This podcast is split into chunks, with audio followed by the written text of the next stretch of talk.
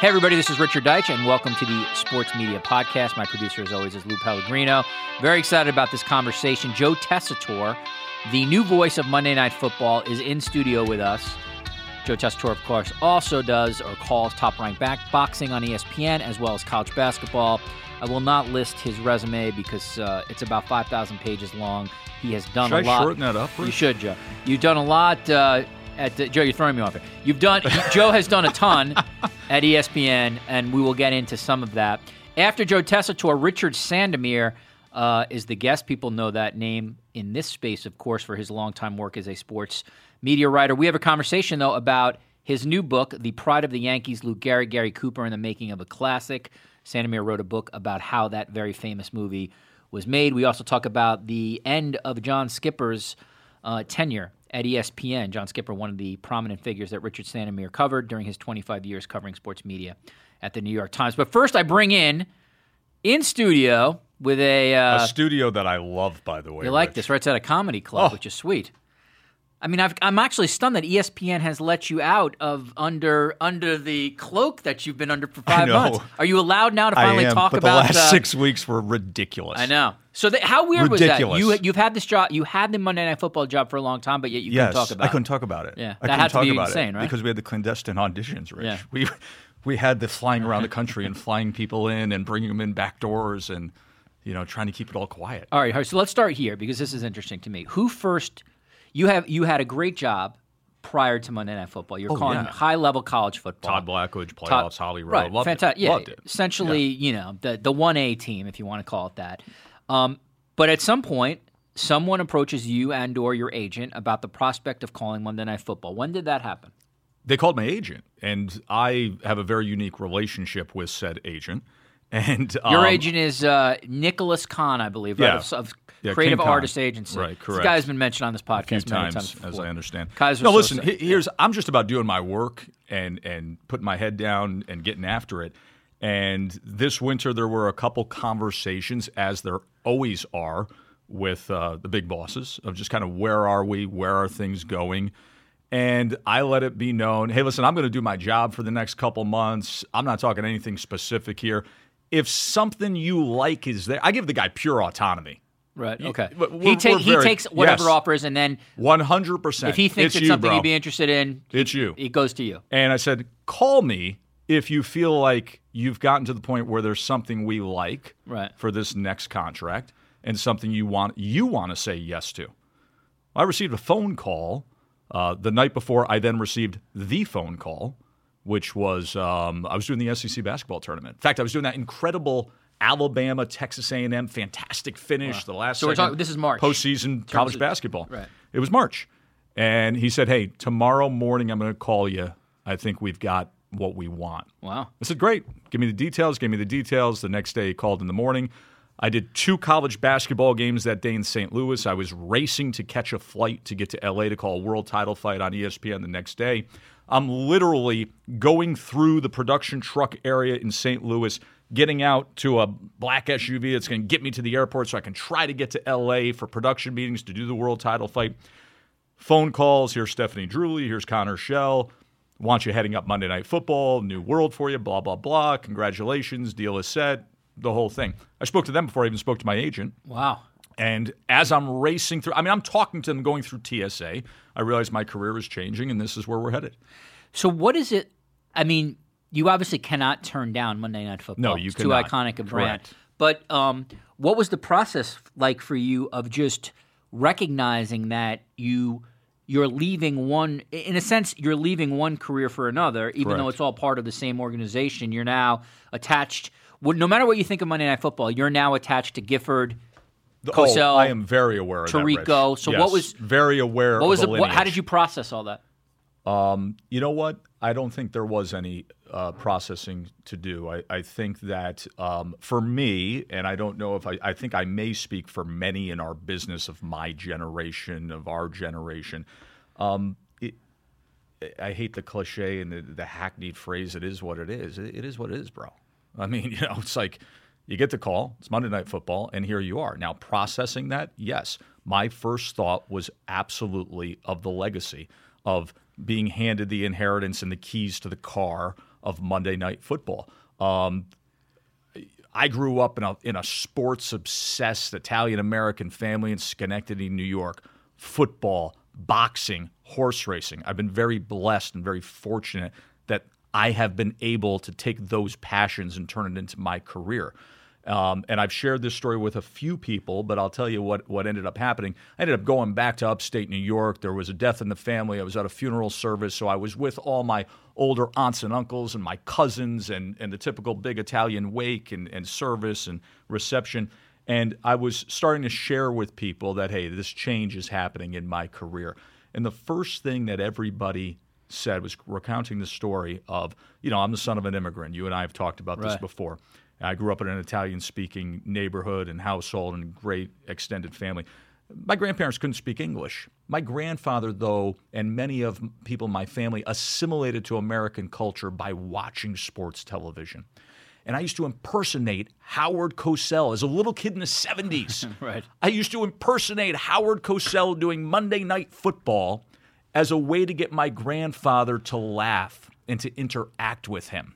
So to understand that seed in me and to then be a football obsessed psycho, you know, who goes into sports media and and have great care for Cosell and and and you know Dandy Don and Gifford and that Keith Jackson was the first voice and of course I go on to call ABC and E ESPN college football and and Tarico and Michaels and McDonough and Gruden everybody that's come before us is very special to me. I can't deny that. And I care for it in that way. You still have a Cosell impression? Last summer, Greeny and I did Battle of the Network I know. Stars. You got the yellow And blazer. We had the we had the vintage gold blazers that were taken out of the mothballs, and we put them on with the ABC Wide World of Sports, and we could not stop with the Cosell impersonations. And Greeny does a great one, but we could not stop. And I don't know in this setting of a comedy club I could do one, but I would tell you, Richard Deitch, as we stand here before you, the bullshittery of doing a podcast in this day and age here in a comedy club is below me, the great Howard Cosell. But Rich, you know, people have said to me, Nice. and people have said to me i- in recent weeks, what in the world are you doing? Are you like channeling Cosell? you, I mean, you had the, you got the boxing now, you got the Monday Night Football, Battle of Oh, the Network Stars. It is odd because I don't think we have a lot in common, No. and I don't know that I necessarily want that comparison, but um, such it is. S- when you um, when the job comes together, you talk to E ESPN executives. Um, your agent obviously signs off on the money and the term. Um, has Sean? Has it been announced at that point that Sean McDonough is not returning? Are we past that or no? I, I, I can't remember. Uh, okay, I so, honestly so can't. the reason I ask that is: is there a certain is there a time frame where you decide that you want to reach? I know you are Oh, I've friends with reached out- Sean. yeah, yeah, exactly. So I've do reached you? out to is it Sean. important? Sean, I- Is it important for you to talk to him just to be like, obviously, I have to take this job? How does it work when you're friends with somebody? That person's not doing the job anymore. You're now doing that job. You gotta not necessarily It- clear it's- the oh, air, it's not but easy, you gotta. but you know, I re- I've, Sean and I have had a very nice relationship Right. for many many years, and uh, I sent Sean an email, and um, you know, a- and I just said, hey, listen, our, our business obviously can cause some unique and awkward situations. Right.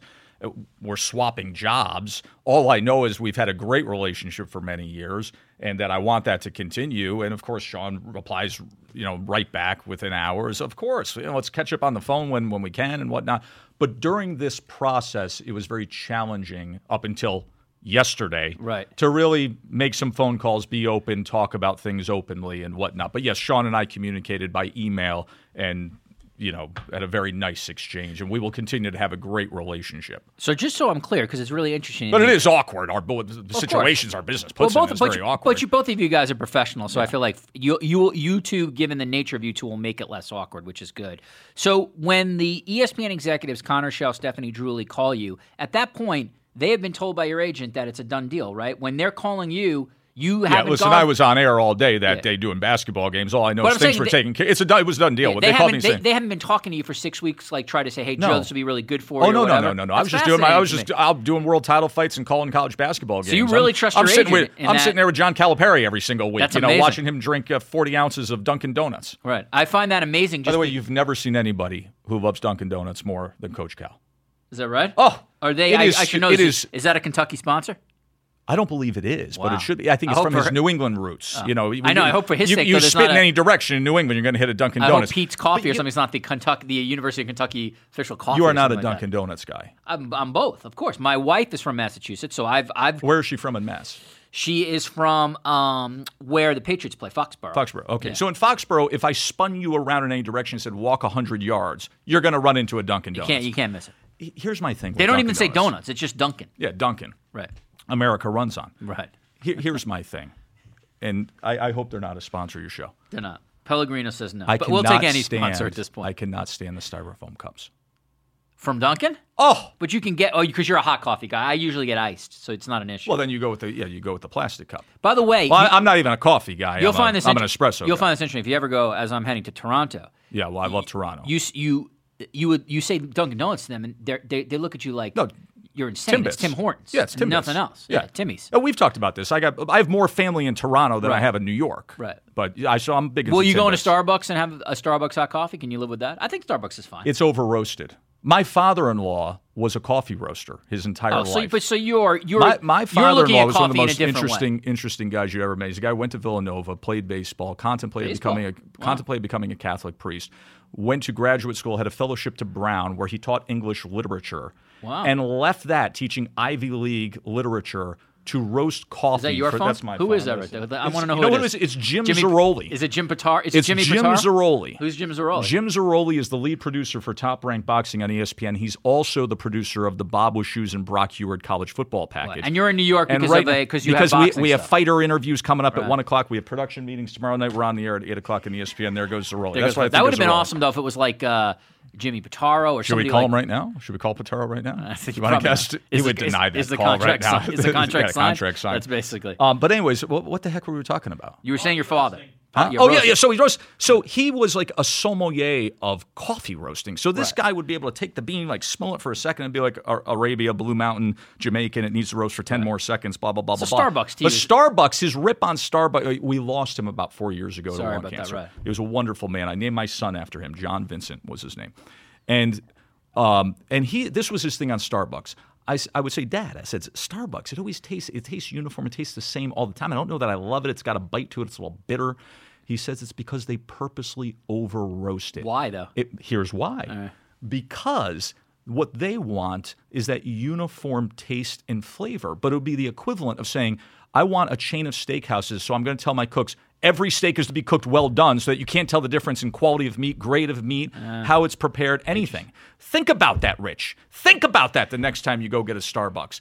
It's over roasted, it's slightly burnt. That's how you get the uniform. T- now, see, now is Starbucks a sponsor of you? No, they're not. But This the, is- but now I you know I'm a total foodie. and I know, but I like- can I guess I can if they're if they're in mass production and consumption, I can understand It's why over they do roast, it. Yeah. so that way you get that uniform flavor. and exactly. So at taste. least your But- expectations are the same. they're the same. You know exactly what you're getting. You get the repeatability. But you're in any of these big cities, you can go to you can go to an organic You know coffee who? house. You know and- who's got all the great espresso, organic, boutique shops. He has like a master list. Take a guess, E ESPN talent. Adnan Burke. No, I, wouldn't I just trust like dro- I Verk as just far like- as I could throw him I on just a like good dropping espresso. his name in here. Jesse Palmer, another great Canadian. Jesse Palmer? Another great He Canadian. strikes me as a bit of a fancy boy there, right? Good looking guy. He's he's had the Hollywood thing going. You know, I, I Doesn't he think- host a Daily Mail show? He does host the Daily Mail. Cash Money Rich. I know. My God. that's If, some if good you cash. said to Jesse Palmer, Does Jesse right read now, the Daily Mail? Some of the stuff in there is. It's, it's soft. It's a little rough. yeah, it's a little salty now. But if you if I called up Jesse Palmer right now and I named a city in America and I said I need an espresso, he would hit that phone. There would be five places come up. Go to you know seventy second and fourth over here. Here's the Wow. place. Yeah, no, he's That's got im- that's every. impressive. And I'm telling you, college towns too. No kidding. Small college towns. All right, Lou, listen. what the hell were we talking? this will be the about? worst segue in the history of this podcast, which is only five episodes, so it's not really that big a deal. Let's talk about the audition process Oh, this should be fun. because this is fascinating to me. Um, how many Am people? I, I don't even know what I'm allowed to answer, so I'm just going to doesn't be matter. honest with you. you. have a, Okay. you have the top agent. in It- the you know what? business. It doesn't. You have you're the top right. We agent in got business, our and you have a crew, we signed got- contract. We got our crew. Yeah, you, I mean, E ESPN's not at the point where they they've already paying a lot of people enough money. They don't need to buy you out. Trust me. Uh, how many people were part of the trial process? What was the final count of people who tried out for Monday Night Football's top analyst job? Twelve. I believe 12. Yes. Okay, twelve. We obviously know. He said, Lou, he goes 12 before I say 12. right. Lou. I, I did Come know. on. I knew that. Please, 12. All right, so twelve. Um, can you take me as best you can through the process Yes. of how, let, let's let's start at the beginning. In the Who is- beginning. who is telling you about this audition process, and what are they telling you that your responsibility will be in the process? Well, I know I was infused with the audition process. I was, you know, obviously Do- the do- one does thing Connor show? I I'm going will- to give you a list of here's 12 candidates, Joe. You're going to No, it, audition all of them? collectively there was a list put together. It wasn't Connor or Steph Drewley or Jay Rothman or Lee Fitting. It was collectively here's you know we're compiling the list and everybody's chiming in and Right. this is the group that we want to funnel towards and and and the one thing we just discussed this the other day with our group. I, our leadership was incredible on many fronts in this process because it is not easy to do. This is not easy. When you say we're going to have a blank slate, Right. and an open minded approach. And we are going to try to fill one of the premier roles in all of sports television that's going to be highly scrutinized, that has the biggest budget at E ESPN, the most ad revenue. I mean, you understand, obviously, it's, it's Madden and Gruden, right? I mean, it's Madden, Gruden. You, you understand this. Um, there's pressure on that, and you want to make sure you're doing it right. But we talked about a few things, and one of the things we talked about is trusting the process and being completely open minded. So if a name comes up and we know that name because, well, he's done college football, or he had a run doing this, or this is what we think of him here, or this is his prior broadcast experience, forget all that. We're going to be open minded, we're going to trust the process, and we're going to look for chemistry. Well, when I hear that, I know what that means. I only know one way to do my job, man. It's about cultivating relationships, about trusting in my partner, and it's about letting the three and a half hours on air, or the one hour when we're hosting Sports Center together, or the 40 minutes we're doing podcasts together, or the hits, to be any 40 minutes or one hour or three and a half hours you would spend with me during the week, just like this, right? You got to be my dude. You got to be my brother. You got to be one with me. And I got to know what that chemistry fit feels like. So that audition process to me was not just about the one day you're flying into Bristol, the two days you're flying into Bristol, and you're sitting there doing a game with me, and you're doing. It was much more. It was I'm getting on the phone with you. We're going to talk on the phone for an hour. I want to know about your family. I want to know what motivates you, what makes you. You did tick. this with all 12? for the yeah. Is I mean, some guys I had some pre-existing relationships with, Right. but for all 12 it was and especially the guys i'm getting to know the first go round or i only know you know uh, through distant relationships it was even getting on the phone and doing a fake podcast with them from my kitchen it was talking ball with them it was flying them in the day before coming to my house or going out to eat but most of them came to my house right from the airport come in meet the family let's open up some good wine let's have some great prosciutto Let's hang out on the kitchen Mm-hmm. table. Can you survive a five course Italian meal and talk ball until midnight and then get up the next day and do an audition? Because if you can do that, you're going to kick ass with me on the air. Lou wants to be, uh, my Lou, producer wants to. he You want- should have seen. I, I mean, you should have seen the spreads that we were putting out. All there. right, well, we You got should- to. I got to keep you focused here. this is important. I know you're This is- excited. wait, excited. This is just me, Rich. See, um, so we start the process. Who's first? First person you did this with? First audition? Do you remember? Yeah, because the New York Post broke the story while we were in the middle of doing the audition. It was Greg sourcing. Olson, the Greg Olson Pro Bowl level tight end of the Carolina comes Panthers. in, comes to meet you, goes to the keys. He goes to the house. He did not go to the house. We Okay. spent a lot of time on the phone. He was Okay. one of the few that didn't come to the house. Okay. And then, but he was in there, and I remember at one point he's turning to me and showing me the phone, and I think you know the story. if Somebody missed saw him at the airport or something. I don't know, but uh, Bristol, who the heck knows? But Nice sourcing. Okay. yeah, and then he ends up signing a contract with Carolina to keep on playing. He was great. He was great. He you was liked him. great. Yeah, a lot. You think you see success for him? yes. if He wants this. Yeah, high football Why? IQ. Why High is- why will football he IQ. be a good analyst? Sees the game incredibly well. Sees the game incredibly well. And once he gets the reps and once he gets going in his career, yes, very much. And Luke Keekley is is somebody I've had a relation. I'm a Boston College guy. Right, I've known right. Luke, since, Luke since he was 18 years old. Luke and I have talked about that and hi- and how good he'll be. And and he's yeah, it's there. Okay. Yeah. After Olson, who's the next couple? I can't remember. I just know who the guys were. I can't remember. I've been, Rich, I've been nonstop for six when weeks. uh, here. uh, when is Witten in? Kurt the process? Warner came in. Um, uh, Kurt Warner. Name some of the guys who came in. Hasselback. Hasselback came, it was awesome. You liked Hasselback. Well, I love the guy. Yeah. he's so likable. he did the Pro Bowl. You know what? He was yeah. He was great. You th- I thought it- I thought it was gonna be him, Now actually. listen, it's interesting. He had done a Thursday night college game in a three man booth with his brother Oh yeah, that's with right. Timmy, and then he did the Pro Bowl with Sean, and there was al- always something there with him. He was, and I told him this. He was twice as good as when he did his Monday Night Football edition. in the audition. Wow. and you could see growth in the audition. You could see him taking the coaching. You, high foot, so likable. There couldn't possibly be somebody more likable He he's such a likable guy. And you know, and we've gotten to know each other really well more recently in his retirement as he's moved back to Boston. We're up in Boston all the time. My wife and I went up and, and had dinner with, with Matt and his wife. Had a great time out on a Saturday night in Boston, and and uh, awesome guy. He's I mean he's already got a great broadcast career. and It's just going to continue. I mean that's not ending anytime soon. Bob Gre- uh, Brian Greasy was one. Phenomenal. You, he was good. Lewis Phenom- Riddick Phenom- was he? Did the he? most tra- unique perspective of almost anybody I've heard call a game. now he. I want to get into this. Yeah. He was on this podcast and he. I was listened ve- to it. Very blunt. Yes, he, wanted- was. He we wanted talked. the job. Lou and I talked about that. Yeah. So and what- Lou and I have spent a lot of time together. I mean, what you talk about like spe- the socialing, you Right. know, lunch, dinner the night before, the whole thing. Yeah, So Lewis. So why? very What, impressive. to, and when he was doing his tryout, when you say he was the most sort of unique. Yes. Was, what what was what was unique? because about him? with Lou, ex player, so you get what you expect typically of an analyst, which is the player view. Um, the front office stuff and the knowing the league inside and out and being able to speak. So, not just able to speak XO, not just able to speak big picture, global, but player development, technique. Every, every level can speak as a coach, can speak as an ex player, and can absolutely speak as a front office guy, but give you that big global NFL. You, you go in any direction with Lou, it doesn't matter.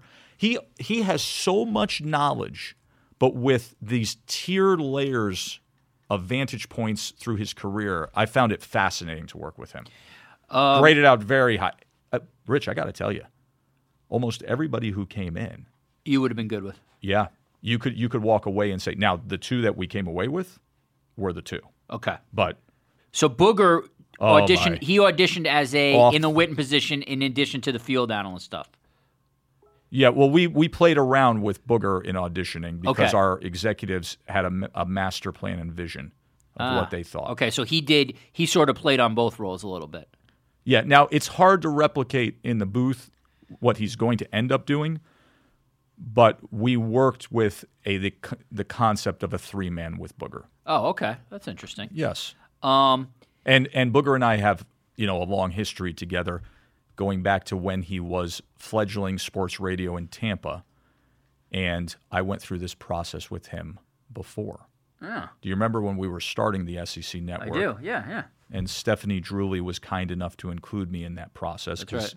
they had Well, reached you were the out lead to- host, basically. right, and they had reached out to Brent and myself early. Um, you know, Brent was upwards- going to be the voice of the Saturday night Sa- prime time. Right. I was going to be the you know the S- SEC na- E game SEC day and basically SEC all Nation, their right. all their UT ancillary Fine Bow. Yes, correct. Right. and which I did for two years while Yeah, I'm it still was- it's doing my actually- ABC ESPN work. Cri- that show did very well. Uh, cri- a We're lot very of critical proud of that. acclaim. Yeah, and it's still to this day. I think the show is still a very good Saturday morning. Like I find myself flicking back and forth with Game yeah, Day no, and I SEC think, Nation. Um, I actually think uh, ESPN found something really good there. but Um, anyways, Booger, I auditioned Booger. I put Booger through the audition process when he was first hired. oh wow, for the for Yes, his SEC for E job. SEC. Oh, so you you you have a long history with him. Booger, you know, Booger's at my house every time he comes to Connecticut. We're very close friends. We, So know, you must be thrilled that he's got this Oh, field my- analyst job. beyond. He's thrilled. got a great reputation of being a really good dude. He is the most versatile, capable, nimble broadcaster of an ex-player analyst type that we may employ. He is that talented. Other names before I will eventually Yes. get to Witten. Kurt Warner. Excellent. Excellent. Unbelievably prepared. CEO, stately, senatorial, Wow. command, dominating audition, n- f- nearly flawless game broadcast mechanics. Wow. Um, superb. Randy Moss. Uh, uh, or no, Rex Ryan did, right? So incredibly proud of Rex Ryan. Okay. Randy Moss tried out or no? Was I wrong? Uh, I don't know if Randy Moss trying out. Did he try out without me? Uh, maybe he did. Uh, No, I'm try saying out I don't, with me. honestly don't know. If he didn't try out with you, then shout he didn't out try Pellegrino over in the corner here. out. of a Yeah. comment. No, no, I- I'm wrong. Then I'm just get. I'm, I don't Yeah. know every name. So Rex Ryan. The, uh, the ones I'm Awesome. telling you, are the ones I've, I've heard. Rex Ryan, um, I would say starting a month out from his audition, Rex and I probably texted every day. Wow. We were on the phone numerous times a week. Rex flew, not the day before audition, flew on his own because I had one single day without an audition or a world title fight or a basketball, whatever. And flew up, spent the day, came to the family restaurant. We had some great calamari, a little, you know, we, we, a great uh, Grilled or fried- fried from that calamari? Oh, bro, come on. We do calamari napolitan. We lightly saute it in a puntanesca sauce with the capers and the pignoli nuts and the crushed tomatoes and sounds this good. thin sliced garlic. Hey, you know how thin they made the garlic in Goodfellas when they use the razor when they slice Yes. it with the. ra- That's how thin you want your garlic when you do the calamari napolitan. So Rex comes up. We eat calamari. We have some great pasta. He, he had his pasta in a fra diavolo sauce because he wanted a little bit of spice there. Um, Came back to the house. We watched tape all afternoon. We hung out What tape are you watching? What's it? watch a film. We put I pop a game in. I press play. I Just go, come any on, game? broadcast with me. Okay. Oh, I pick a sure. game. All right, you know, great. NFL GameCast. All right. And I, you know, I, I teach him broadcast mechanics. I, s- I press pause. I say, you see right there. Here's where you need your inflection. Here. Here's how you need to make a point. Where's the why? Where's the how? What are you pointing out? He was he put in so much work, and I can honestly tell you, and he would tell you, having watched him last year. yeah, I- he got I- he got he was criticized for that first game with Beth. He did not get good reviews. You're saying he's guys light years like better. you. He was. I don't remember the- even the even me game was writing that. panned. Right. So elucidate on that. What was the what was critical? Rex did not bother me as much. I think what was clear. First of all, I thought Beth was great. I thought I, I think agree with you. What was um, I think the criticism of Rex was it, th- th- again. I- I don't speak for anyone else who was criticizing him. I'm only speaking for me. When I watched that game, I think it was very clear he just had not had enough reps as a game analyst. I would agree with that. He he did he he didn't find his rhythm until late in the game. As to um, how much you can talk between plays, which, as you know, is very tough on the new Oh, yes. analyst to figure out Economy of words, bro. talked over Beth a couple of times as they went to break again. That's all Not working together. right. They'd never worked together.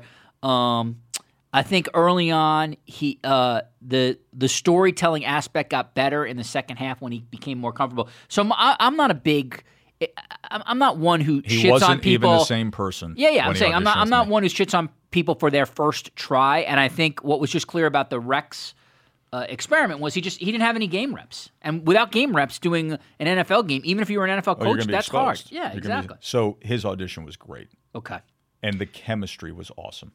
So so far you Awesome. love everyone. I love. Joe Thomas, Oh, he's such a great dude, man. another guy you but love. but you know, I will acknowledge, and Joe would acknowledge. I think Joe acknowledged this at his audition. He's like, I'm going to be really good, but I'm really green, Right. Right. But he's he's very funny. Very Rich. funny, yeah, I know. He's It's great sense very of now. humor. You listen to the Tomahawk podcast, Yes, a so couple do times. I. Yeah. and they're really really good. But Rich, I would tell you of all the guys, if I said what were the funniest moments, he may have had the two funniest. What were moments the- what were they? there were th- I can't remember exactly, but there were two. There was one moment where he actually he actually said the word poop in his audition. Okay, so and there was another where he like compared himself to a uh, compared offensive lineman to mushrooms, but um, he was very very funny. He was very authentic. Um, there were a few times where I remember hitting Jay Rothman, our you know executive producer of Monday Night Football, and saying, "There's a bit of Madden there. Like you can you can unearth this. The Madden is there here, and somebody will. He's gonna have a. He already. You can see it happening. He's, a have it, media right. darling. He's a. I should have I should have asked you the the audition process is that is in a Bristol studio somewhere. You guys, Yeah, just- it's in a Bristol. It's in the same booth that we would call, say, if we were voiceovering an international broadcast. Okay. So tomorrow night, when I'm calling this world title fight, there'll be the Portuguese broadcast. So a nice big booth, huge monitors, the heads. You feel like you're So the courtside producers and the or in a- directors, people are watching- They're in another watching the control audition. room, just like Okay. they would be calling a game. and what is the game you guys call the playoff game? We called the Titans Chiefs. Oh my God, by- by your 12th edition, you must have- Groundhog's Day. Bill Murray calling Right. the yes. Ned, Ned. I forgot what Bill Murray's character was. Ned what something. was it? Do you Pellegrino, remember? Lou? look that up. Wikipedia. Let's get on it. Yeah. Ned Ryerson. Ned No, Ryerson. no, that's the guy with Murray. Uh, yeah. find that well, low. Um, all right, so surprised who- Murray's not up this w- this wall here of of comedic comedy legends. albums. All right, bef- I have. Uh, we're saving Witten for the end. Who else Yeah. did I miss? Um, who else did you miss? There's a couple people there. Are you intentionally not? Well, who revealing? did who was reported on? Warner- Jared Allen was reported. Jared Allen. I don't. I mean, are you not allowed to say who wasn't it? You don't want to say who was. Who? See, that's what I, want. don't know. I don't wanna Jared offend Allen. anybody. I mean, uh, everybody should be proud that McFarland, they, that they Warner. auditioned. Warner. Jared Allen showed up. Jared Allen comes in from the airport, and I pick him up, and he's got a ten gallon hat on and rattlesnake cowboy boot. Now, you- of course, he's 6'6", 265 Right. pounds. And I go, come on, man, let's go down to my house and grab some beer. We'll, you know, have a couple apps, talk some ball. We walk in, and you know, I'm sitting here in my suburban Connecticut home, and and you know, my beautiful 15 year old you know prep school daughter who just got done playing squash at Yale walks in, and there's a six foot six former NFL All Pro wearing a cowboy hat and boots in her in her kitchen. She's looking at me like, "Dad, you are the you have the craziest friends." But uh, it was fun when we went out to we went to a very fine Italian restaurant in West Hartford that night with Jared Allen just to have fun, loosen up, and get to know him really well and get ready for the audition. We had to have a separate chair just for his hat, Rich. That doesn't happen in West Hartford, Connecticut often. Charles Woodson was he part of the process? I, I did not see You did Charles not hit Woodson. Brett Favre. I did see Brett Favre. That was reported. What? Uh, how was that? How did one of that the go? best storytellers I've ever, maybe the best storyteller I've ever been around in my life. Really? And maybe the most rewarding cultivating of a relationship of being around a megastar, an absolute megastar who doesn't have to do anything in his life other than love on his family and be contented and getting him to a place of let's trust and let's at least exhaust the possibility of where could we go here. That was more up tipping your up, uh, dipping your toe in the water than it was what the other audition. Do you think he will eventually do this? he first of all he doesn't have to? He certainly doesn't have. Well, I mean, listen, a lot of guys don't have to. His- Peyton Manning when wouldn't you- have to, right? Brett Favre, Yeah, but- Tom Brady wouldn't have to. I listen. I've I have been to you know Hattiesburg, Mississippi, and have gone through the gates of the estate and realized, you know, I've been there numerous times and have seen his life and understand uh, what drives him and what fuels him. He- he's very contented in life. All right, let's get to Witten. And by the way, he was awesome to deal with in the process. Okay, you liked him. All right, Yes. good. Uh, Let's get to Jason You're Witten, like big Kofi, number you're like 82. Kofi Annan. It's it's all diplomacy here. No, Uh, no, that's not that's everybody- not true. I, I I'll be honest with you and tell you, you know, I, want Joe you to- Oh, Thomas, I was honest in telling you. I think that's Joe true, would even right. admit that he's. You know, Did you take notes on all this? Did you Did give? I take notes? Did you give? I did grading sheets. sure I you did summations. so you and gave reports. Drew. Who do you give your summations to? We were, as a group, we Oh, you- you- collectively you- gathered and you There sit was and a- talk. there So was- it's Rothman, the executive producer. Yes, of course. Jay Fitting, Rothman. Yes, has Lee a critical Fitting, role. all Stephanie these Drulli, executives, Connor Shell, Drulli. Jimmy Pitaro. We all have a. Atari was part of it. Those conversations. Well, I think we report up To to, him. Jimmy, Right. but it, it was the leadership group was excellent in that everybody heard. We we didn't jump to any conclusions. Right. We let the whole process take its course, and by doing that, we landed on what we landed on. With if we hadn't done that, if we went in with these thoughts that, well, this guy's already done games on NBC and he's very established, and this Right. guy over here is one of our stars already on TV, and he's a, we had to be open minded and see the possibility and not ask ourselves who are we hiring to do Monday Night Football right now? If I had a gun to your head and you had to go on the air right now, who would you choose to do Monday Night Football? That's not what this was. right. Who do you want to do Monday Night Football? September 10th. And for the next five years. Right. And 10 years. And yes, So Jason Witten, take me through the entire audition. He comes to Bristol first, or yeah, I comes mean, to I've your been on house? the phone with him numerous times before that. Really? Okay. We had already established a relationship and we had already worked on the phone significantly. What did you do by work? You mean like you do pop practice, podcast practice, we games? would do podcasts. We would talk ball. We would get to know each other. We would talk about the philosophy of game Ah. broadcasting, the mechanics of game broadcasting. Endless texts, emails, phone calls. By the time he got to my house, it was, you know. Did you we're make that ready. investment because you thought some uh, pretty maybe early on that this guy could be No, the guy? I made that investment With as much as I everybody. could with every Okay, single person. so that's just your process. And I said to every single person, I will give you as much of me as you need, and I would ask of you to not hesitate and not be bashful in taking up that offer. You can come to my house. You can be on the phone with me anytime you want. You can text me. Anything, no question. I- I'll answer every single thing. And those who took advantage of that auditioned very, very well because you knew that was the indicator that they wanted it bad. it was a big indicator, but also it showed up in the results. Uh, okay, so Witten, Witten comes down. he's he's he, he's Four in the afternoon. He's established all that with Yeah. you. Does he first come to Bristol or come to the Tessitore Straight to my mansion? house. Straight to my house. The- So he he he's, he gets he he's he's at the Tessitore estate, wherever that is. House. house. Okay, yes. sorry. Humble home in New Haven County. Right, Only Khan has an estate. So he comes. Um, Yes. He comes- in he comes to with your a house. bespoke sport coat and Hugo Boss pants and a beautifully pressed shirt. How he how you get off a plane looking like that? He looks he looks like a million bucks. He's a big guy, right? Six six. Dude, he's Captain America. Yeah, he is. He when does. he steps in a room, it's it's Captain America. Just give him the shield, and I mean, it's ridiculous. Right. He's six, And he's still in playing shape 'cause chiseled. he's not sure he's still gonna in- stop. Yeah. he's chiseled. He's handsome. He's like, it's like it's part John Wayne, part Captain America walking through the front door. he comes in, he meets my wife. He's warm, he's engaging. He never talks about himself. He wants to know everything about us. He's complimentary of our home, of you know, and my wife's got enough appetizers to feed like a small Italian wedding.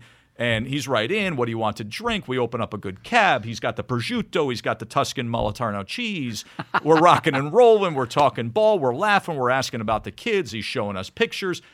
You feel it, Rich. You Right. know when you can hang with somebody Yeah, or of you course. can't hang So with you liked somebody. him. I mean, you liked him on the phone, but you really liked him in person. In person, it was like, it's there. Right. Right. So then, but this is the funny part. And this is the story I'll probably tell for the next 20 years. So my son plays prep school football. He's going off to play college football. He's got his boys, right? They're always together. They're lifting. They come over to the house but my pantry runs out of food three times a week because of this crowd, right? So all of a sudden, uh, here comes the SUV, and he's got the the filled with the guys that just got done lifting, and they come in, and now Jason Witten's in my kitchen. So you got all these. Do these guys know 18 Jason Witten will be in Yeah, the kitchen? come on, man. Oh, No, they no. My my son may have because Right, he but probably the- was like, hey, whose dad got in today? Right. But um, so they come in, and now you got all these 18, 19 year old soon to be college football players, and it's Jason Witten. Right. And Jason being so gracious and realizing what's happening, they gather around the island, and he's holding court, and they're asking him everything, and he's being very kind and, and generous with his time. And at one point, I take John's probably maybe 10, 15 minutes in. I'm like, listen, let's grab one picture just so the guys have a picture, and then go take the boys out. Pizza on me, just to, you know, I want to work with Jason. He's like, yeah, hey guys, everybody, one picture, boom. Hey guys, Mr. Witten, thank you so much. You're leaving. They're halfway out the garage, and Witt yells out, Boys, you got a ball in the garage? What are you kidding me? Grab a football. It's like a misty rain. Witten's in his beautiful slacks, the bespoke sport coat's off. He's out on the front lawn. Now we got one of the kids is like He's a, a second quarter- son to me, Joe Young. He's a quarterback. Yeah, I was He's going to going, say, he's I hope going to you have a Harvard. quarterback. There. He's going to Harvard. Wow, is he We're playing very there, or is proud he of Joe. uh, playing for Harvard, or just No, uh, playing. He's going to play football Oh, at so he's a Harvard. legit player. This guy's like my second son. He's at my Yeah. house all the time. He's a legit player. Joe Yeah. Young grew up in um, single mom, Pennsylvania. Came to prep school with us for one year. He's, he's a part of our family. We're very proud of Joe. Right. And he goes, Joe, get you. He, but he remembers everybody's first name. Right. He remembers every position that everybody told him. they What's your play. son's position? My son is a specialist. He's a kicker punter. Now he's played everything, but he was recruited as a kicker and Wow. punter. Yeah. Mom likes that, Rich. I like that. John's going on. My son's going on to play at BC. Joe's going on to play at Harvard. So they'll be five minutes apart, which is really nice. And um, Witt says, Joe, get your arm warmed up. Let's go. So now Joe's warming up with the other guys. And then he says, Buck, let's go. Line up, press coverage. Buck is the defensive back. Right. Here is Jason Witten on my front lawn. He's got shoes on or with sneakers? shoes on, with shoes on, with- in slacks and, a, and a dress shirt. That's great. And Buck is up there in press coverage, and he's running a nine route, a fly, a go route against it. And Joe Young's putting this thing downfield. Run it back, run it back. Incompletion. Incompletion. I go, Joe, you got an all pro here. How you gotta hit the guy. Uh, so I huddle them in. I go, listen, I want you to run a dig here, an in cutting route. You know, a dig. We give him something, right? Right. Presses up again. I so and go full with him. Show him what it's like to be up against an NFL All Pro. And Buck Burns, who's a really good, he's being recruited right now, really good defensive back. And Buck's wearing a sweatshirt, and Buck's in athletic stuff. They just got done lifting. He's got you know, Right, right. sneakers on. He's ready to go. 17-year-old kid, right? Or Yeah, 18? 18 year old kid. He's Right. ready ready to go. And with one swipe and release, he swipes with his Witten swipes with his right hand and literally rips his sweatshirt across like the Incredible Hulk, beats him to the inside. Joe Young hits him in stride, 15 yard completion on the Testator front lawn. Claps hands, boys. This was great. We'll see you. Nice to meet you. Not five minutes later, he's inside, a glisten of sweat. The cab's back in his hand. He's eating prosciutto. He's reaching for the Moliterno cheese. Nice. Like- just like that. I love that that kid now. You could have brought the contract out right there, Deitch, and just signed it right I there. love my that man. that kid now has a story for the rest of his Oh, life. They, they love it. How Jason Witten basically took Yeah. him for 15 yards. Ripped his completion. sweatshirt. He'll probably wear that sweatshirt all through college. That's great. I love that. all it. right. So Witten, all right, he does the whole Tessitore thing. yeah. He makes- Auditions the next day. Great, a, great, great impression. Captain America. The next day he come he obviously goes to E ESPN. I'm sure Yes. they had all these guys meet the brass and stuff, right? we had a bre- break. we had a breakfast with Jay Rothman and Chip Right. Dean, the venerable p- director of Monday Night Right. Football. right. All right. So you so you you do all the the the, the executive stuff. Yep. And then is the audition process? Is it like a? th- It's the whole game. It's a Oh, three dude, hour it's, process. oh yeah, it's legit. Okay. What do you do in the audition during halftime and breaks? You just Well, same we thing. do. We started with a podcast. okay. We did a forty-minute podcast. on the game or We just do- on football? uh, global ga- a big picture. Big picture, okay. NFL offseason. They just want to see how he how he's off what, the cuff, what right? quarterbacks coming up in the Yeah. draft do you like? Free agency winners and losers, Gotcha. all that stuff. Yep. And then we do a full open, a full open to the game, a Sports Center style Oh, on wow, camera okay. open to the game. Right. Then we do the game. We do a halftime reset on camera. Oh, we wow. do the second half. We do a post game. Oh, that's all right. That's a long day. Yeah, that's a legit broadcast. You have legitimately worked a day on air with me. Wow. Okay. Yeah. So what?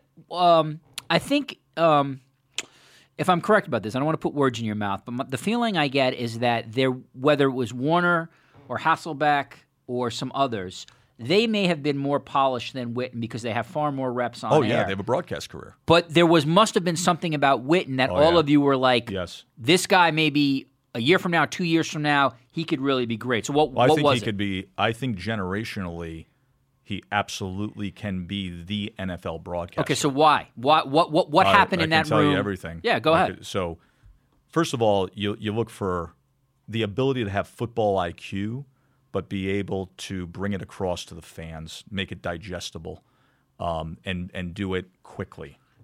He naturally has that, as a lot of guys have this, but the ability to pre-snap based on formation, based on look, that's what Romo does. based on everything. See it, know it, and be able to tell you, expect this, look for this, this could happen. This gives you something to foreshadow, give you something to look for, both offensively and defensively. Typically, you get that o- out of a erudite former coordinator who becomes a head coach or a masterful longtime quarterback. You don't usually get that out of a position player because they're just concentrated and staying in their lane. Right.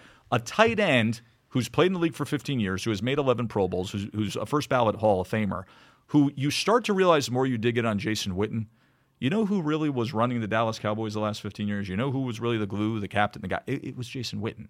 So on, so a lot of things I told you about Lewis Riddick, a lot of the things I told you about Rex Ryan, a lot of things I could tell you about Kurt Warner are all rolled up into one in Jason Witten. The incredible perspective to see it all and know it all. He sees it all and knows it all offensively, defensively, game management, game strategy, head coaching strategy, big picture, roster management. 15 years with the Dallas Cowboys in that fishbowl, being who he is, Right. natural born leader. Yeah. Okay. Um, so he sees it all. He's got an incredible football IQ. He's extremely likable. If you talk to anybody in the Dallas, did you watch the retirement press I conference? did. It's I mean, amazing. yeah. I, I mean, I, I'm you, not- you ever I- heard a, an owner or a head coach Yeah, have I- more I- emotion? I, up never on- know how I feel about Jerry Jones. Sometimes I have a great ama- admiration for him. Sometimes I'll be blind. I think he's full of shit. Yeah. Uh, But that day, that was So- just genuine okay. as hell. He is as mo- as beloved because of how sincere of a person he is as anybody. And sometimes that doesn't come through on TV. Sometimes, Rich, you could be a really good guy, and that doesn't pop on TV. It pops on TV for him. He's very likable, When when was the and the Whit- chemistry was perfect. when was the Witten audition in the process of all the others? Early, late, About the middle. three quarter point, I would okay. say. Three okay. So there were a quarter to couple more eight- after him. Yeah, th- I think there were a couple more after him. But oh, you know what was interesting? Booger and Witten were back to back. Oh, that is interesting. and it was the breakthrough 36 hours of the process. Very- Okay. Um, when the process is over, well, I'll tell you another thing Go ahead. about both those auditions. I felt like I may have had my best Oh. performances with those two. Now, which is very important. exactly, not because of grading myself. No, out, no, no. Because they can allow for, they can bring out the best, best in in you, me. right? Which is it's usually the it's always about can the play-by-play person bring out the best in the analyst. It's usually not about the other way, or no one really mentions it publicly, but it's it's as important. As important. Yeah, we um, so Witten does that great audition, goes home. Can you take me to the end of the process when you are? Does everybody sit in a room and go through all twelve candidates? How does it? How does it? How did it get from the discussion of everyone to we're going with Witten and McFarland? we were asked. Now I graded out every candidate. Right. I had a grade sheet. Um, we were asked to deliver our top tier. Okay. And we were asked to be able to say why. Did everybody sit in a room and do it publicly? Uh, Or did we you did just it both email on us? email and we Okay. sat in a room. Right. Yes.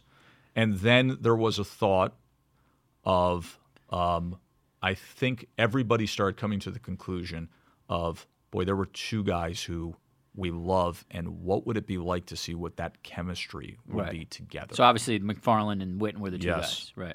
and we then did a, a repeat of the dinner at my house You've m- with who? With, Oh, yeah. with both guys. The current crew, the Monday night, the now Monday so night. Witten Football. flew back Yeah. to do it again. Oh, and wow. so did Boog. wow. Boog flew back in. It's almost like a second interview kind of thing, yeah. right? Now Boog has a has like a card that he punches every time he comes to my house, and he gets a free Right. meal He's- after his he's- tenth. he's been there a lot, right, Yeah. right. But yeah, but we hung out together. Just and we did the whole thing. was uh, Lisa there too?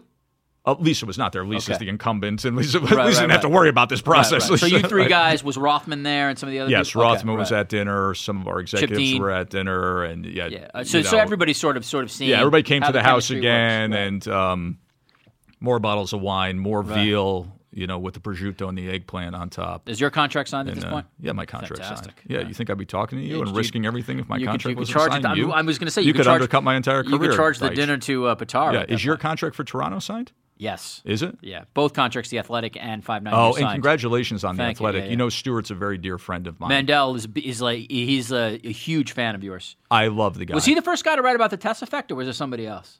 Because I know he he Uh, either sta- Staples? It, the test effect started on one of those guys? Twitter on Twitter. in like but those guys wrote about it a lot at 2009. SI. Yes, they did. well because Staples is out of his freaking Yeah, mind. they flag waved that thing. So like it, I'm in the middle of a game, all of a sudden my phone starts blowing up. If a game is going to overtime, because Staples is hashtagging Tess Effect everywhere. Right, Um, it, but the first big feature was Stewart as the first big SI feature. Yeah, maybe didn't in he like spend, like, a 2010 weekend? or 20. Yeah, he that's came right. he came up to Connecticut for a week That's and right. hung out. And we Yeah. you know we did everything. He just was in the car with me for like three days. Well, those guys foreshadowed because you know that you had some amazing finishes even after those guys wrote about that. That's stuff. correct. You know, and it, pl- Yeah. it's like the SI jinx; it plays upon itself. Right. Let's keep that thing going, Yeah, man. what's great for you? Let's go with Monday Night If Football. Monday Night Football's if opening the game, Rams and Raiders go I to know. overtime, Deitch, you have you're gonna have a st- you're you're gonna be bored under a, a gray cloud. All right, so so the everybody comes back for the second No, Oh, it's interview. great. Yeah, it's awesome. great. Chemistry at at dinner that was point, unreal. everybody's like, "This is our team." no, no, we no. Uh, we got see- together got again together and did again. another audition. Another audition. Yes. but this time together. Yes. So at that time, it's you, Booger, and Jason. Are you all in the same room? Yes, or is- because we can't, we don't have a stadium, so, so we you can't, can't, do have the a Booger. field. right. We can't, you know, Was but Lee- we're, no Lisa there, just through three at the moment. no. One, I mean, because got- Lisa's she's incumbent. She's I got Lisa it. Salters. She's Okay, got I got Emmys it. all over I the got place it, I in the got it. house, and you don't have to worry about it. You know? So the second audition obviously must have went great, and then everybody knows this is the team, or no? we felt very, very confident. In terms of time frame, when was that second audition? I Was that can't April? remember. I, yeah, it was within you know. uh, okay. I don't know. What are we? May was today's date now? May 11th, Right. Something like that. Now here's the last one because I because I, I know you have to go and we have to go soon. There, Lou, we run out of time, Lou. so, Lou's, Lou's, Lou's says we're line. fine. He just literally texted me and said we're running out. of Did Did you say that, Lou? He gave me the, the sign. Yeah, he- now he's playing you.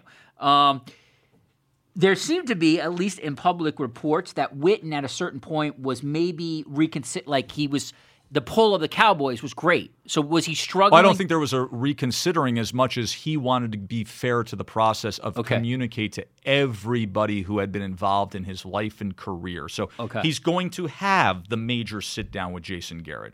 He's going to that had have, not. Ha- you had, he had the audition first. Then he has to still have these well, sit downs. I, I think he was very open and honest with Coach Garrett and Jerry Saying through that the this process. is a great opportunity for me. I got to. But go then for it. once it got to the point where, and you should have Jason on it. I will eventually. One that, well, you've only you're the first guy they've let under wraps. They still got Witten in cellophane or whatever. So so there was another network who was pursuing him. right. he wanted to be fair to that process. There was the Cowboys, who first and foremost that was going to be hi- Right. his main concern. And until he had every conversation, including with his family, he, so you know, So there was a I, process. I that think had what to happen. happens now the news cycles are so quick that there's that there's it's four or five days and we're waiting to see what happens and the NFL draft is coming and do the Cowboys draft a tight end blah blah blah blah blah blah blah Right. that it becomes hyper warp of what's Jason Witten going to do and what's going to happen here and how's it going to happen you know So when did you find out officially that the team is Joe Tessitore, Jason Witten, Booger McFarland, Lisa Salters? uh, when did I find out officially Because you- after the NFL draft. after the NFL draft, and how does and how do you find out? Does some does an executive call you and say, Joe, here's what I was in a I was in a meeting at E ESPN that day, going through some things with you know Monday Night Football executives, and we got the word that we've got a done deal. Yeah, because at a certain point, this is just a, I feel like a logical guess. Jimmy Pitaro, the president of the company, has to sign off. Of course he does. Right. Yeah. And I wonder if Jimmy he- Connor and Steph Drewley. and I wonder even if the NFL has to sign off on it. I- Not that they have a I do decision. not in it, believe that's the case, Okay. but I would but I would tell you that it's a courtesy, like they let people know that. oh, I think we have a our our new regime yeah, it's- and our new world order has a, a very healthy relationship Right. with Park Avenue. Right. And I, I think I'm sure things are communicated, but I would tell you from what I understand, both internally and externally, that the Booger Witten booth is viewed very positively by Park Avenue. Not just to Jason- mention, J- Jerry Jones is an influential guy in the Oh. media, and he now one of his sons is basically on air. He's gotta Go, love go that. be John Wayne, the exact words he said to him. right. Go be John Wayne. Last thing before we get you out of here. Yeah. Now, from now May through September, Right. Oh What will is there any kind of boot camp with you and God. Witten and McFarland? We're what's working that, every day. What's We're that going to be nonstop. like? we have we're doing a retreat at a beautiful Wow. New England, you know, spot on the ocean where we're just gonna we're gonna dial in and watch tape and Nice. we're gonna go away and have Rhode Island Little Necks and, you know, have a good time and just watch tape. So you guys are and going to summer together? a we're little gonna summer together at the cottage, Rich. Uh, we're gonna I'm sure I'll be down in Dallas, I'll be down in Tampa, we're Okay. gonna get together elsewhere. We've already got video clips circulating around of examples of different things we talked to. We've been working every single and day. that's that'll exist until game one. We started this. We started this week with you know we were on the phone. I was probably on the phone with Boog uh, nonstop one morning. Witten, I had a 90 minute phone call, and then collectively we had a two hour phone call to start the week on Monday. Great. There's not a single day where we're not texting the three of us, on, and it, sometimes it's just you know busting chops. But this You know, but last this night is, it was thi- busting chops This is pretty how good. this is how great uh, teams form, though. You have to have that off. It's This rare is that the only way we know how it's to do rare that you can have the Cosell hates the other guys in the booth and still have a fascinating booth. It ju- almost never this happens. is- Not in today's world. this is going to be a really fun. I'd be shocked if you don't describe this as hey, a smart, credible, passion-based booth, but fun. Do you joyful. do you um, the one thing that interested me with Romo and part of this was Yeah. um, because of uh, scheduling. He didn't have many exos exhibitions heading into his first game. Oh, we will have a You lot. will have some, right? Yeah, I think we that's have our really August schedule. I, I can't talk about it other than the two games that are on E ESPN, but good. Okay, so we, mul- by the time September 10th, Gruden's return against Right. you know the Rams, the win now Rams, I would tell you we would have done five full live On in air. stadium games. Some will be on air on some will be, national some TV, will be some will practice. not, Yeah, right. and easily double digit other games either in a VO booth or some other way. It will be the equivalent of almost being mid season to late season. It won't be it will not be a week I one. think that's really smart. I I, I did. and a the guys want it, Rich. Yeah, I Those those guys are like, I'll work as much as you want. Well, the Just one tell thing- me where, where to get on a plane. Speaking of Rex, I went to Cleveland to spend the day with Rex and Beth when they were doing a practice game. Yeah. you know, the Monday night crew, the normal crew was there. and Right. those guys just were in an auxiliary booth. Sure. Just going through the process. That stuff's invaluable for new analysts. course it is. Just just even just seeing the they're not u- they're on the field. They're not used to even Right. the sight line of how they call a game. it's like when you used to sit at your vanity and talk into the mirror, saying, "Someday I'll do a podcast." Someday I'll be on with Joe Yeah. Tassator of uh, Schenectady, New York, and there. And now we have reached this. All right, listen. I wish I could. I could do another three hours with you on college football, horse racing. you have no desire. Battle to of the do that. Network Stars. We I got lo- too much listen, to talk about. I love with Monday horse Night racing, Football, as you know. I do too. Yeah, I would- I'd you know love who to- you know who texted me well wishes last night about Monday Night Football? Todd Pletcher, the great trainer. Oh, well, that's He's impressive. such a good dude. It's a, that's a, uh, what'd you think of? Um, what'd you Justify? think of the Derby? Yeah, Um, looks like so- it looks like a triple crown. I know Now- you can never predict it, but it looked like the real horse. Looks yeah, like the I real mean- thing. I mean, you never know what happens because the five weeks is always a great the concern. Belmont you got to is stay always- healthy, and then the mile and a half graveyard of Big champions. Sandy, Yeah. you know, and we'll see what happens. I was there there. the You gotta day stay- you Big gotta Brown stay- was there. I was the broadcaster on That's ABC. right. I, I was know the you host. were. What a mess. I, in fact, if you asked me what, what was the one moment in your career live on air where you couldn't believe what you were broadcasting, it's the set, the ABC set, trying to get. Now, keep in mind, the Triple Crown back then was still, oh my God, we haven't Right, had I it know, in the it's- it's- 70s. exactly. It's And, affirmed. And I look over my shoulder on my right, and I see him eased up. He's 10 yards from away you. from for me. He's top. And we got 20 million people watching. and We got 120,000 people in the grandstands next to me. And we built this thing up for five weeks. ABC, biggest rating. We're outdoing Celtics Lakers. And the horse is right next to me, no longer racing. I know it was. I, I will never forget. I do. I have The not. day Jim McKay died.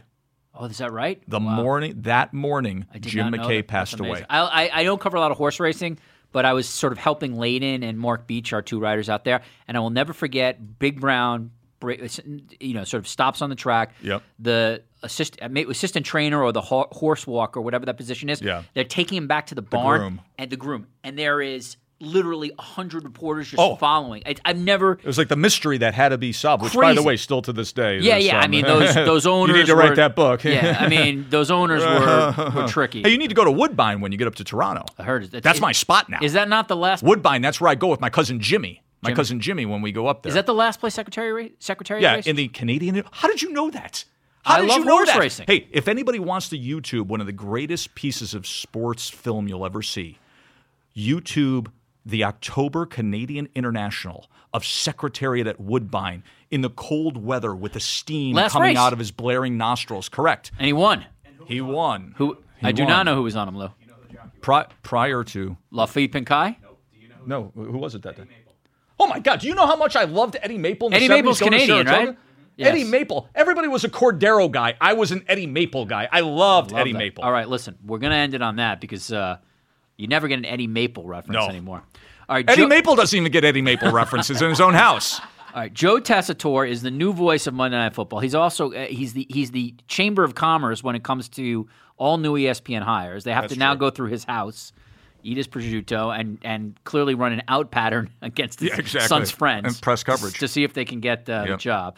Uh, he's still doing top right boxing. He's still doing college football. What do you I'm- mean still? I'm passionately doing it. Like, passionately like it's doing it. lingering in my No, it's career, not lingering. something Yeah, an still- appendage that I'm still is the hoping that wrong somebody word. removes. Right, and obviously you all know him from his uh, his great college football work and uh, stuff in the SEC. He's one of obviously E ESPN's great play-by-play announcers. He's always a good guy, and uh, I've always I've been I, transparency. I have been trying to talk to him about this forever, and to his credit. He has not given up anything. I have. I'll I- be very I- blunt with the audience. I have tried to use Yeah. him as a source for this story. He Nope. gave up nothing, and I think. But I part- told you. but part of the reason you're here is wasn't- because you you you you I think admired at least my persistence and interest in the No, story. I, I admire you, and I've long in, appreciated your work, and I've told you that for many, many Right, years. yeah, I I think don't- you're very I- I- I fair. don't and like think- compliments. I understand that, but I think you're very fair. Thank you. And I think you're very well respected in You our think? industry. And I told you I will not tell you anything during this process, but Right. when the process is over, I will be with you. yeah, I- process ended trust me, yesterday. Uh-huh. There's, there's some people who hate me. That's Ben's and some others. Anyway, all right, listen, Joe Tessitore, and that, by the way, it- no, bull, we're sort of sticking here, but all bullshit aside, thank you for coming in. You've come Oh, into the it's a studio pleasure, yeah. and you revealed stuff that a lot of people in the business don't reveal because the audition process is a little sacrosanct. You want that? It that's is, a business. yes. That's that's the business of the business, and I think it's real. I think people will really appreciate you coming in and giving the behind the scenes because like these decisions do not come in a vacuum. There's a lot of investment in figuring out who's going to be part of this multi-million dollar property. They're very difficult And it decisions seems to like if make, and at you least- feel the pressure of them. Objectively, to me, I feel like E ESPN as a company did a really good job here. You guys That's did nice of you to say. Yeah, I'm just saying you you you took you didn't you didn't hire someone on reputation. You went through the process to we see did. who could do it. Open-mindedly, we did, and you have to have great leadership to allow you to do that. And we d- we did. And on this one, I think We did. I, I think you're going to get rewarded. Stephanie, Jimmy, and Connor, and Lee and Jay were excellent in allowing me to play the role I played and to come to this conclusion. All right, I'm going to allow the praise of management here Yes. because it seems, It, seems no, it's seems truthful. genuine. It is genuine. All right, Joe Tessitore, follow his work. You'll see him on Monday Night Football. He's got the Rams and Raiders. He's got Gruden's back uh, debut back That in won't the be NFL. interesting at all, Uh, Rich. I'm looking forward to that. The late game, Well, but it's the Rams A Raiders. crew is the late game. yeah, I but love I mean that. Rams Raiders. That's that's the best game. you of don't have opening any scoop weekend. on who's doing the early game, right? I don't know. It's going to be Beth and somebody. That's my prediction. I don't know who. I, I think that's a fair. I shouldn't say that, but she. I thought she was great last yeah, year. Mullins and Hasselback. Yeah. Mullins and Riddick. Who Yeah. knows? We'll see. Yeah. Uh, Joe, thank you. Oh, thank you, Rich. It's coming always in. great to visit with you, man. And, uh, good luck in Toronto. Thank you. I got to hook you up with my cousins now. I, I know I need any kind That's of an uh, interesting food crowd up there. recommendations, and Toronto's oh, a great trust me. Toronto's a great food city. Mississauga. Thor- I got cousins. I got cousins in Thornhill too, a little closer, to maybe where you're living. Ooh, it's I yeah. appreciate Well, that. Verk's going to take care of all the recommendations. I don't for have you. many friends yet, so I'm looking to expand. All right, Joe Tessitore, thank you. Thank you. All right, back in the studio. My thanks to Joe Tessitore for really an illuminating conversation on what went down with the Monday Night Football process. And now let's head to Richard Sandomir, the author of The Pride of the Yankees, Lou Gehrig, Gary Cooper, and The Making of a Classic. All right, as I said at the top, Richard Sandomir is the author of Pride of the Yankees, Lou Gehrig, Gary Cooper, and The Making of a Classic. That book has now been released in paperback. Head to Amazon or your local bookstore to check it out. For 25 years, Richard Sandomir covered sports media and sports business for the New York Times. He now writes obits for that publication. Um, obituary writers at the New York Times are kind of a fascinating lot. Richard Sandomir, welcome to the Sports Media Podcast. Thank you, sir. How are you? Back in the day, Richard, we could have done two hours on the latest sports media topics, but in this case, we will. Uh, I know. We'll, we'll we'll stick we'll stick we'll stick at uh, we'll do one one topic at the end of this, but uh, Okay. we'll start with your book. All right. So, why did you decide to write a book about the pride of the Yankees um, in in in current time? Why is why do you, why is this an important story for us in 2018? Well, I think Lou Gehrig is sort of an eternal, an eternally good subject to write about. There's dignity, there's courage, there's a great ball player, and I was reading a biography of Samuel Goldman by Scott Berg some years ago, and uh, you know most books don't spark me to want to write a book of my own, but I was reading a passage where Goldwyn, who knew nothing about baseball and had rejected an idea to do a Gehrig movie, was sort of cajoled into watching the newsreels of Gehrig's of the day that Gehrig gave his luckiest man speech on July 4th, 39. And uh, you know, I can- you can imagine Goldwyn being, you know, kind of annoyed that uh, Niven Bush, the story editor who was a baseball fan, was cajoling him to sit in the screening room and and watch the newsreel. And the newsreel is, you know, can be boring to a uh, non-fan because there's marching bands, there's speeches, uh, gift giving, and but at the end, the last two or three minutes, there's Gary giving his speech. And when the lights go up, uh, Goldwyn's eyes are tearing up. He's crying, and um, he says, "Run it again." He watches it again, and he, you know, the lights go up, and he tells an aide to go find Jim Mulvey, his number two guy, to negotiate a deal with um, uh, with Eleanor Garrick. So, uh, you know, the book, the idea for the book started there, and it just kept haunting me. Uh, I had one aborted uh, proposal that went nowhere, actually two that went nowhere, and I just knew that I had to get into the Goldwyn Archive, and I could only get into the Goldwyn Archive until I got a book contract.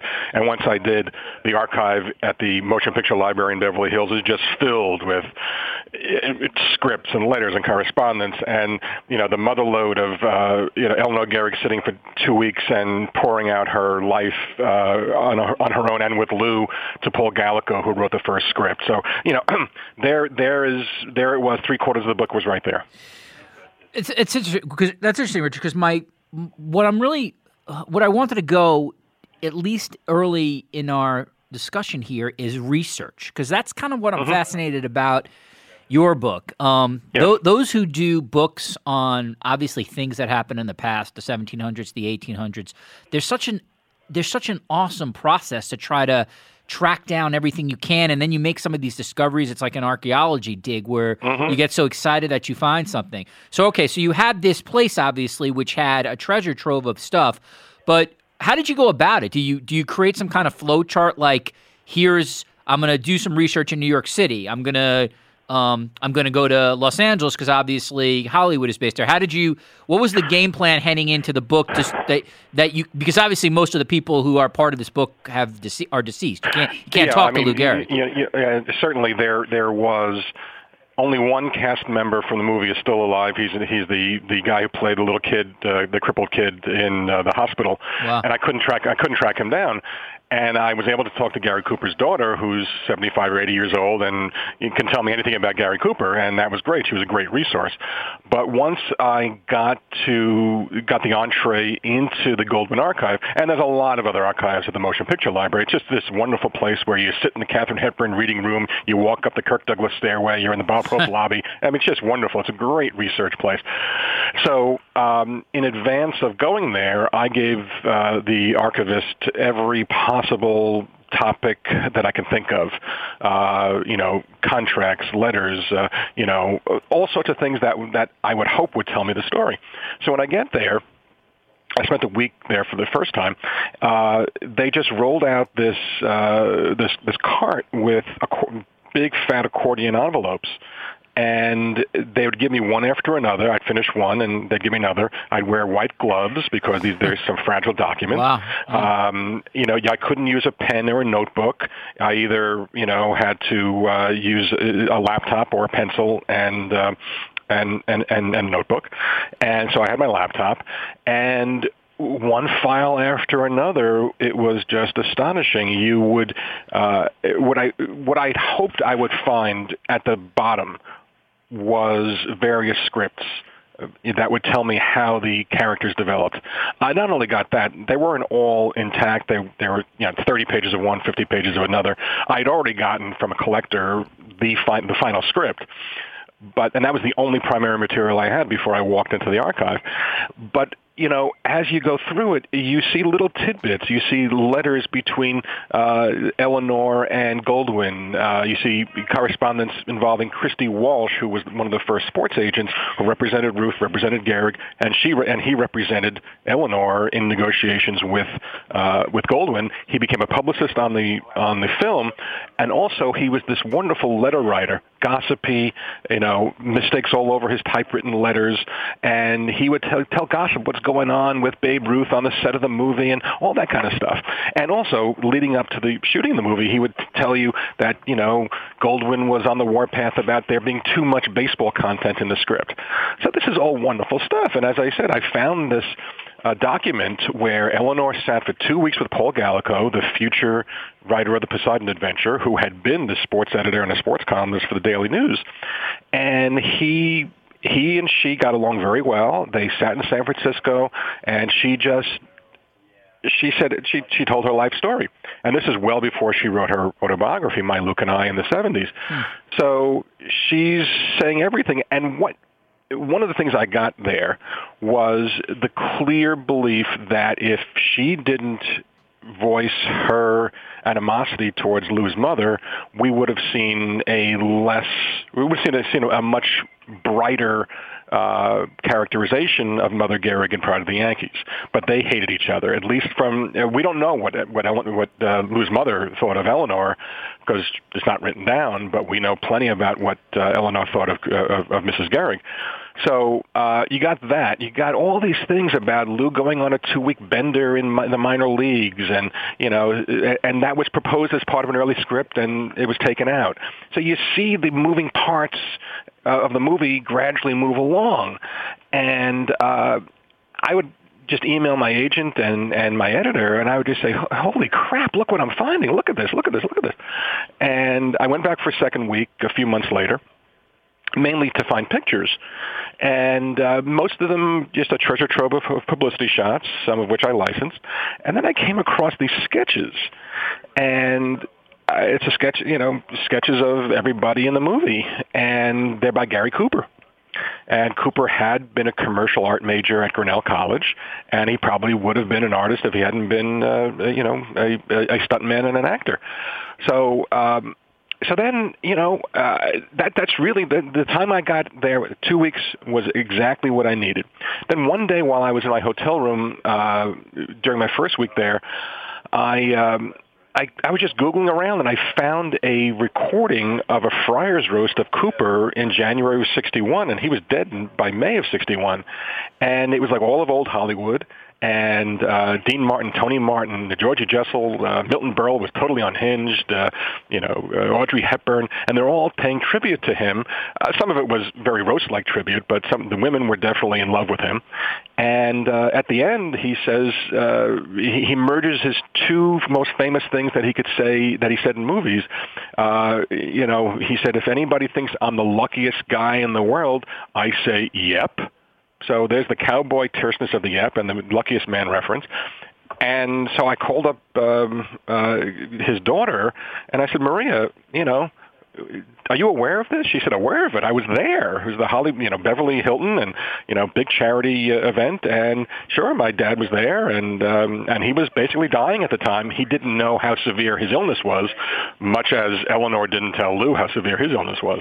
So the research, uh, it kind of culminated when I was talking to Hall of Fame people, the researchers there who, you know, are, are wonderful. And um, they said, you know, Eleanor left most of her papers to us. We'll just give you a data dump. well, there were even more letters there. There, there, there was all sorts of stuff. So, you know, and, and, and I must say Jonathan Eig, who was a who was the author of the uh, more most recent biography of Gehrig, also gave me some some not only some paperwork but also a lot of guidance.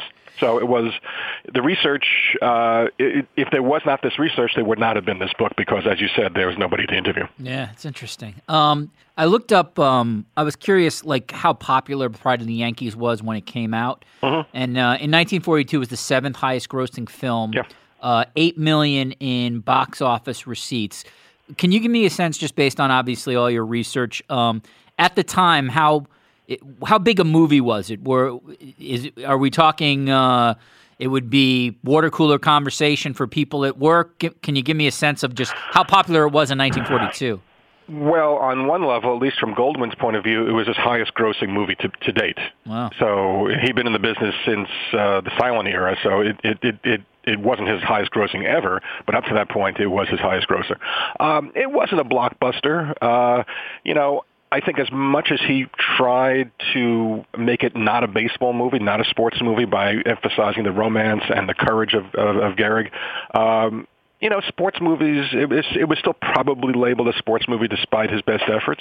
So, you, you know, if, if people think it's a sports movie, maybe they're not going to go for romance. If people think it's a romance, they might not go because they don't think it's a sports movie. So, you know, I, I, think, it, I think it did well. It had uh, some interesting marketing. They had uh, it opened up in 40 theaters simultaneously in the New York area. In, in, in area, um, it was at the Astor uh, Theater, which was one of the biggest at the time. So, uh, you know, it was a big deal. And uh, you know, towards the end of the book, I note that when it premiered in Hollywood in August of 42, it was the very last Hollywood movie that got the big, you know, lights in the sky treatment right. because in wartime uh, wartime regulations had uh, ordained that there not be these big uh, nighttime lights in the sky thing to, as protection against uh, enemies coming in off the water on the west coast. Uh, I want to ask you one more question about the book, and then just a quick sure. one. We'll finish with John Skipper because that's obviously somebody who is a very mm-hmm. prominent figure in your um, sports media writing. Um, e- Eleanor um, Gehrig signed a contract with Samuel Goldwyn to make a movie about Lou's life, essentially a month and a half after he died. Yeah. Um, yep. Lou Gehrig died at age 37, 15 days before turning 38. how, at least based on your research, how, common would it have been for the widow of somebody well known to sign away uh, or to sign the life story? Like, was was Eleanor ahead of her time in trying to get a movie about Lou's life done, or was that still commonplace that if you if you were the keeper of somebody some somebody famous? You could sign away their life story. I just I found that really interesting that she, well, yeah, business wise, yeah, she did that so quickly after Lou passed. Well, she did. Uh, she did it quickly because there was interest. Uh, yeah, right. You know, and with Christy Walsh working for her, he was both you know agent and publicist.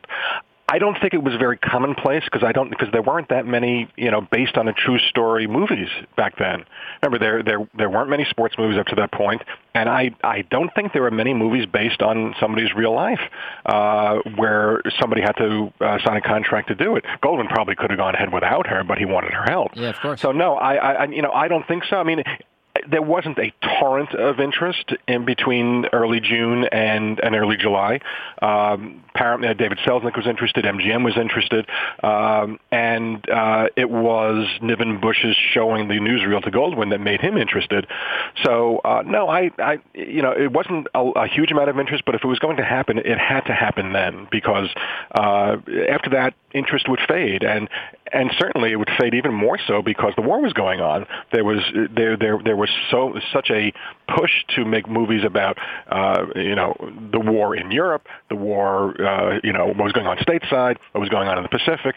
So you know a great percentage of movies uh, in, in in that time were were about the, about the war. So I think this would have gotten swallowed up, and I think Goldwyn was shrewd enough to hire Damon Runyon to write that early that that scroll that comes right after the credits at the start that sort of places Gehrig in the world of of people who who died before their time, uh, connecting him to the men on the battlefield who were losing their lives seven months into our. Um, uh, involvement in the war after Pearl Harbor. It's pretty amazing. Lou Gehrig died in 41.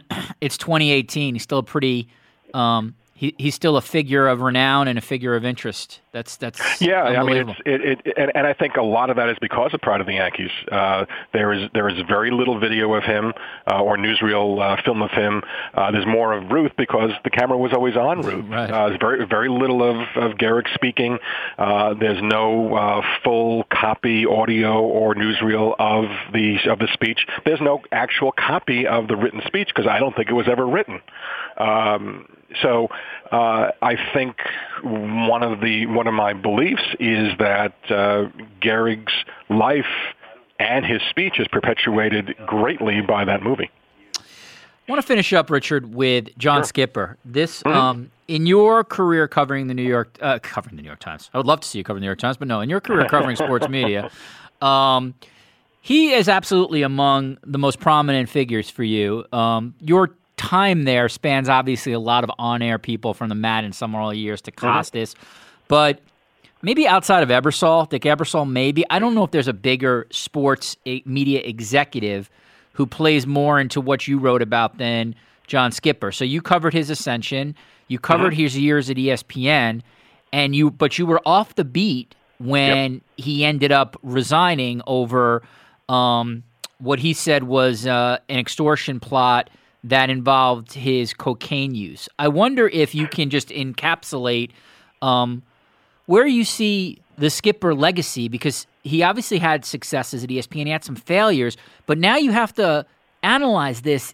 um, throwing in how he left the place it just i, I it's still i guess to, to to me it still is stunning to me that a guy in that position one of the you know arguably the most powerful person in sports ends up leaving that position for the reason for the reason he did Yeah, and and it, you know, having left uh, the sports media beat in at the end of 2016, the departure of Skipper is the only story I wish I'd been able to cover. Interesting. The only one. You know, I, I've I've found my you know I found the new world, and you know I was I was it was getting a little stagnant for me. So um, I'm very happy doing what I do. I don't pay much attention to to sports or sports media anymore. But the Skipper story resonated a lot, and when our friend Jim Miller uh, got this exclusive on on why it was that John left uh, so abruptly.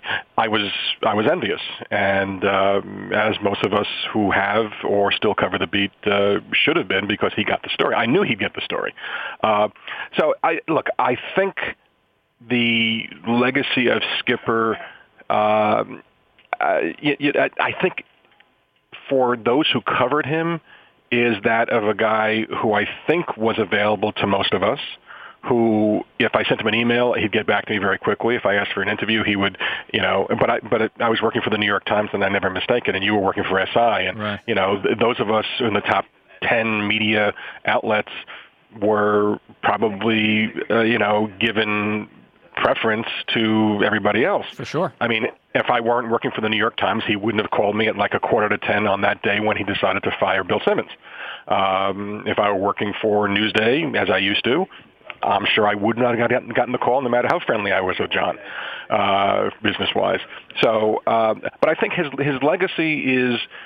Uh, I think it'll be forgotten a little bit uh, in terms of the editorial content, uh, and I think it'll it'll hinge on whether he did enough to stem the loss of subscribers. Uh, I think that is the ongoing story there, and uh, you know he did a lot of things. He was uh, much much more involved in the pub, as the public face of E ESPN than George Bodenheimer was. George was a you know an affiliates guy and a sales guy, and so you didn't go to him for great pronouncements on Jason Whitlock or or, or Bill Simmons. Uh, he was a straight business guy, and he did his best not to say anything that was worth quoting. Uh, like Eversol, uh, uh, Skipper was immensely quotable and immensely available. And again, I work for the Times, so I know I know why he was available to me. So it was. Uh, I think. Uh, I, look, as like as, as a media person, he was wonderful to work with. And you know, when Mark Shapiro left, I thought, oh God, there, there, there'd be nobody there who would get on the phone and explain things to me and tell me things either on background or, or on the record. But you know, John, in a very different way, uh, you, you know, in that sou- kind of Southern gentleman way. Uh, but he was just as hyper competitive as Mark was. He was uh, he was he was a joy to cover, if only because of, of his great availability and, his- and his loquaciousness. Um, you know, Mark used to call me in the middle of negotiations.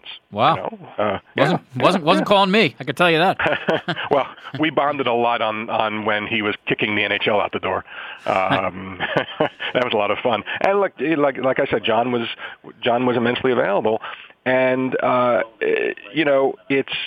I don't think people remember much about the Bornstein legacy, except that he was so difficult to deal with. Uh, uh, John was John was the very opposite, and uh, you know the, the, the, the you know in a way the legacy is what you see on TV is mostly you know influenced by him, but it's going to be influenced by Patero now. It's going to be influenced by how they program E ESPN Plus. So uh, you know it, it, all these executives, no matter how good they might be, are kind of disposable.